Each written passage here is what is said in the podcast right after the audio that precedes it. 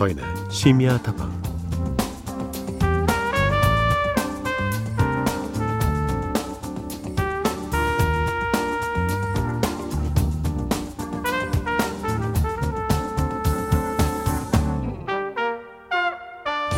오늘 유독 기분이 좋다 이렇게 말하는 사람보다는요 이런 얘기하는 사람들이 더 많죠. 오늘은 웃을 기분이 아니야. 지금은 밥 먹을 기분이 아니야 별로 얘기할 기분이 아니야 우리는 왜 좋은 거 말고 기분 안 좋은 것만 구체적으로 말하는 걸까요?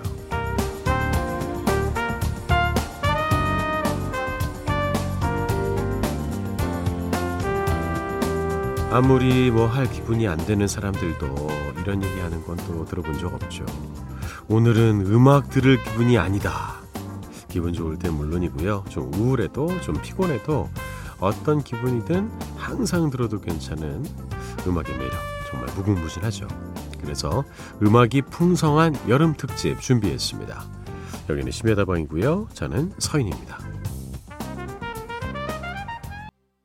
임재범의 비상이었습니다. 서인의 심야다방 오늘도 여러분과 함께합니다. 여러분 음악은요 어떤 기분에 들어도 참 좋습니다. 오늘 좋은 음악들 쭉쭉 들려드릴 테니까요.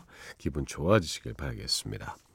0411번 휴가철만 되면요. 그때 생각이 나요. 남자친구랑 여름에 목포의 어떤 섬에 놀러 갔는데 제가 배가 아파서 화장실에 들어가 안 나오는 바람에 배가 끊겨서 못 나왔거든요. 실은 그때 저 나오고 싶지 않았어요. 이 남자를 잡아야만 했거든요. 제 계략이었던 것도 모르고 지금도 남편은 그 얘기만 하면 저를 놀려요. 응순이라고. 크. 걸렸네 걸렸어. 그쵸? 근데 이렇게 한다고 해서 안 잡힐 사람이 잡히지 않습니다. 원래 잡힐 사람이었던 거예요. 그리고 잡고 안 잡고가 중요한 게 아니라 두 분이 사랑하신 거죠. 음, 얼마나 귀엽습니까? 아 나 배 아파서. 아, 잠깐만 잠깐만 잠깐만. 아유 이거 마지막 배 놓친단 말이야. 어떡하지? 이거 방을 잡아야 되나? 아이 몰라. 딴딴따단 이게 된 거예요. 그죠? 대단한 계략이었습니다. 예 참 귀여우시네요 축하드리고요. 7057번. 늦은 나이에 마음이 아주 잘 맞는 여자친구와 만나고 있는데요. 이 모든 것에 감사하게 되네요. 요즘 참 건강한 삶을 살고 있는 기분이 듭니다. 그렇죠. 나이가 잘 드신 거예요. 그렇죠. 이제 어떤 사람을 만나도 어느 정도 맞출 수 있게 됐는데 그럴 필요가 없는 좋은 분을 또 알아보게 된 겁니다. 조금 늦게 만난 만큼 영원히 행복하시기 바랄게요. 샵 8001번으로 이야기와 신청곡 받겠습니다. 단문 50원, 장문 100원이고요. 스마트 라디오 미니 앱은 무료입니다. 심야다방 여름 특집 오늘은요. 원 없이 음악 들으실 수 있을 겁니다.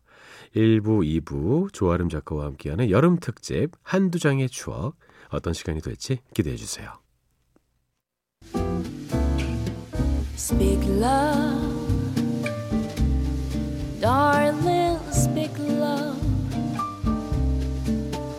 Love is a spark lost in a dark. Too soon, too soon. 하루의 끝, 하루의 시작. 서인의 심야 다방.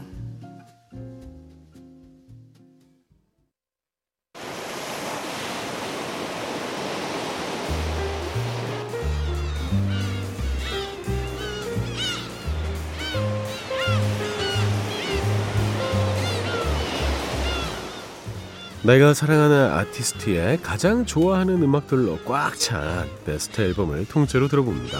여름 특집 한두 장의 추억.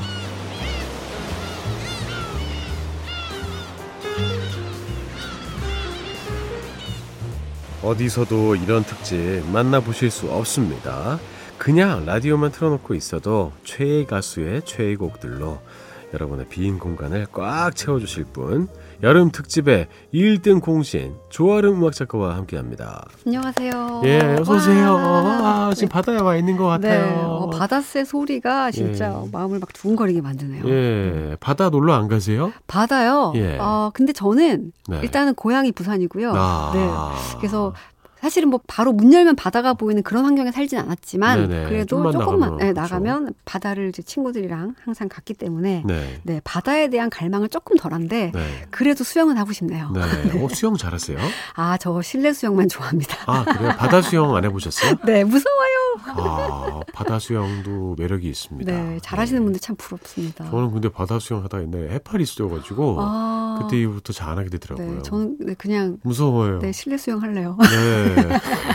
아무튼 바다와 함께 자라온 부산 여자. 네, 부산 여자입니다. 부산 예, 여자. 네. 조아름 작가와 함께하겠습니다. 아름 작가는 라이브 공연 자주 보러 가시죠? 네, 제가 보고 예. 싶다고 네. 생각하는 것들은 챙겨서 가는데요. 그거 작은 공연대, 그죠? 아, 음. 네. 네. 공연장에 가면 진짜 네. 너무 재밌어요. 일단 음. 혼자 가도 재밌고요. 네. 같이 가면 더 재밌고 여러 가지 또 맛이 있습니다. 네, 혼자 가면 진짜 재밌어요. 네, 혼자 가면 생각보다 완전히 재밌어요. 몰입할 수 있어요. 네. 아무도 신경 안 쓰고. 그 많은 분들이 아니 내가 고기는 구워 먹어도 공연 현장에 혼자 못 가겠다 이러시는데 혼자 오신 분들 많아요. 반대요, 반대 진짜 맞아요. 네, 진짜 반대요. 네, 영화도 혼자 보면 얼마나 재밌는데요. 맞아요. 집중을 온전히 할 수 있죠. 내가 먹고 싶은 맥반석 오징어 우리 딱 먹으면서 뭐 그렇죠. 친구 화장실 안 따라가도 돼요. 네, 와, 너무 좋아요. 같이 막 울어도 되고 막 좋습니다. 네. 아무튼 여름 특집 한두 장의 추억은요 1부와 2부 2 시간에 걸쳐서 쭉 이어집니다. 최대한 많은 곡들을 여러분께 전해드릴 거예요. 자, 먼저 우리가 만나볼 앨범은요. 여름 특집의 첫 번째 주인공이 될 것 같은데요. 어떤 분들일까요? 네, 제가 네. 베스트 앨범을 좀 골라봤는데요. 베스트 앨범 좋죠. 네. 일단 뭐랄까 노래를 익숙한 노래를 막 들으면서 몸에 열기를 좀 주고 싶어요. 그래서 제가 골라온 첫 번째 앨범이 브라운 아이드 걸스의 베스트 앨범입니다. 네. 브라운 아이드 걸스 베스트 Special Moments인데요. 네. 2014년에 나온 앨범입니다. 네. 브라운 아이드 걸스랑 브라운 아이즈 무슨 사이냐? 무슨 자매 그룹이냐? 그렇죠. 뭐 남매 같기도 하고 예. 네, 기획사가 같냐 뭐 이런 얘기도 하고. 예, 네. 많이 물어봤어요. 네. 결론적으로 말씀드리면 네. 아무런 상관이 없습니다. 그렇더라고요. 네, 아무 관계 없고요. 네. 그냥 브라운 아이즈 사이즈를 잇는 차세대 보컬 그룹이 되겠다 이런 이제 뭐랄까 슬로건 같은 거 음. 가지고 이름만 차용을 한 건데 네. 기획사도 다른데 이게 가능할까 뭐 생각하잖아요. 네. 기획사 분들끼리 이제 합의를 본 예, 거죠. 얘기를 하셨대요. 아, 그래가지고 네. 그래 뭐 그렇게 하실 거면 쓰세요라고 얘기를 받아가지고 노래를 어, 뭐랄까 브라운 아이즈 걸스라는 팀이 됐는데 네. 어, 브라운 아이즈가 R&B로 완전히 이제 자리를 잡았잖아요. 네. 근데 브라운 아이즈 걸스는 R&B 플러스 힙합 나중에 또 댄스까지 이렇게 같이 음악을 하고 있죠. 네, 처음에는 멤버들 이름도 숨겼어요. 네, 아니 왜 멤버들 이름을 숨겨라고 생각했어요, 진짜로. 네, 왜냐하면 네. 앨범을 내면 그래도 멤버들이 누군지 알려줘야 되잖아요. 네. 근데 얼굴 없는 가수로 활동했기 때문이라고는 하는데. 네. 어, 참 신기했었습니다. 그 당시에, 어, 우리는 이런 음악을 하지만, 누군지도 몰, 모르길 바래요. 막 이러면서. 음. 신비주의를. 네. 그 컨셉을, 그쵸. 컨셉이 처음엔 정말로 이제 얼굴 없게 하자라고 했는데. 네, 금방 접었어요. 네, 왜냐면 네. 기획사분들이 네. 빨리 정신 차리신 거예요. 그래서, 아, 이대로 큰일 나겠다, 큰일 나겠다. 그래서. 근데 참 시작이 좀 이유가 있었어요. 네. 네, 댄스 그룹 아니었고요. 보컬 음, 그룹이었기 때문에 네, 그런 음. 컨셉이 가능했던 건데요. 네. 그래도 2년 넘게 연습 기간을 거쳐서 만든 그룹이니까 정성을 네. 참 많이 들였죠. 음, 네. 맞습니다. 특히나 이런 것들이 뭐 계속 뭐 실력은 있는 그룹이다라는 이야기 많이 들었는데 네. 빵 터진 게 바로 이 곡 때문이었어요. 네, 맞아요. 아브라카다브라 네, 아브라카다브라인데요. 네. 3집에 들어 있는 곡이고요. 네. 어, 이민수 작곡가 그리고 김이나 작사가의 콤비가 만들어낸 대히트곡이죠. 네. 사실 뭐이 노래 들으면서 시건방춤 안 쳐본 사람이 있을까요? 음. 네, 진짜 멋있는 곡입니다. 네.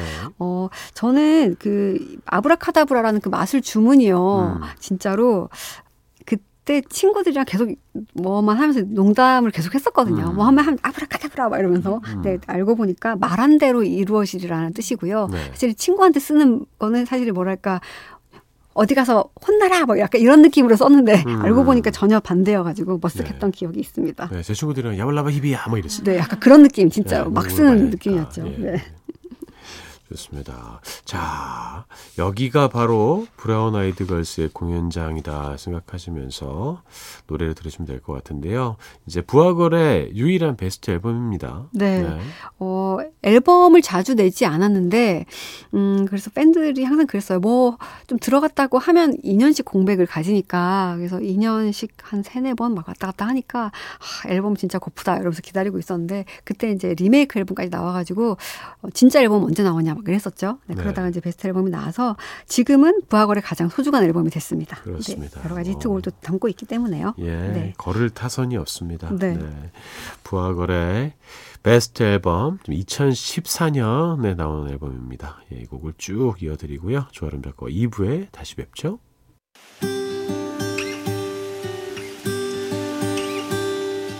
여러분은 지금 고품격 음악 방송 성인의 심야 다방 여름 특집을 듣고 계십니다.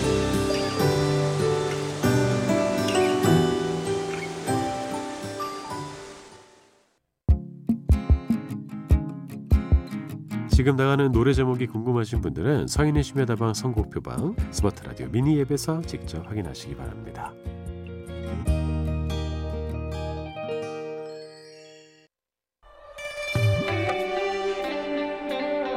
고품격 음악 방송 서인의 심야 다방 여름 특집으로 보내드리고 있습니다.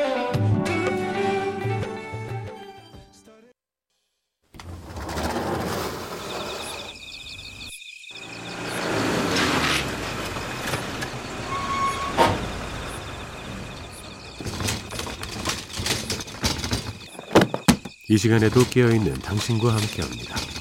매일 밤 12시 서인의 심야다방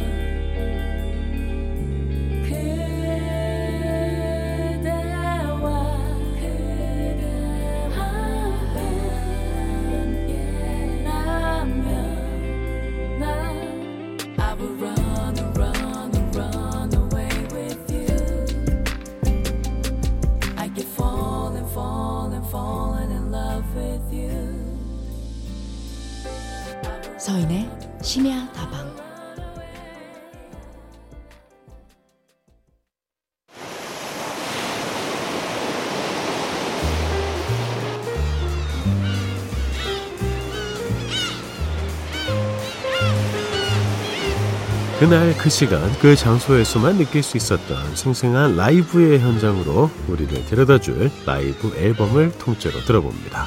여름 특집 한두 장의 추억.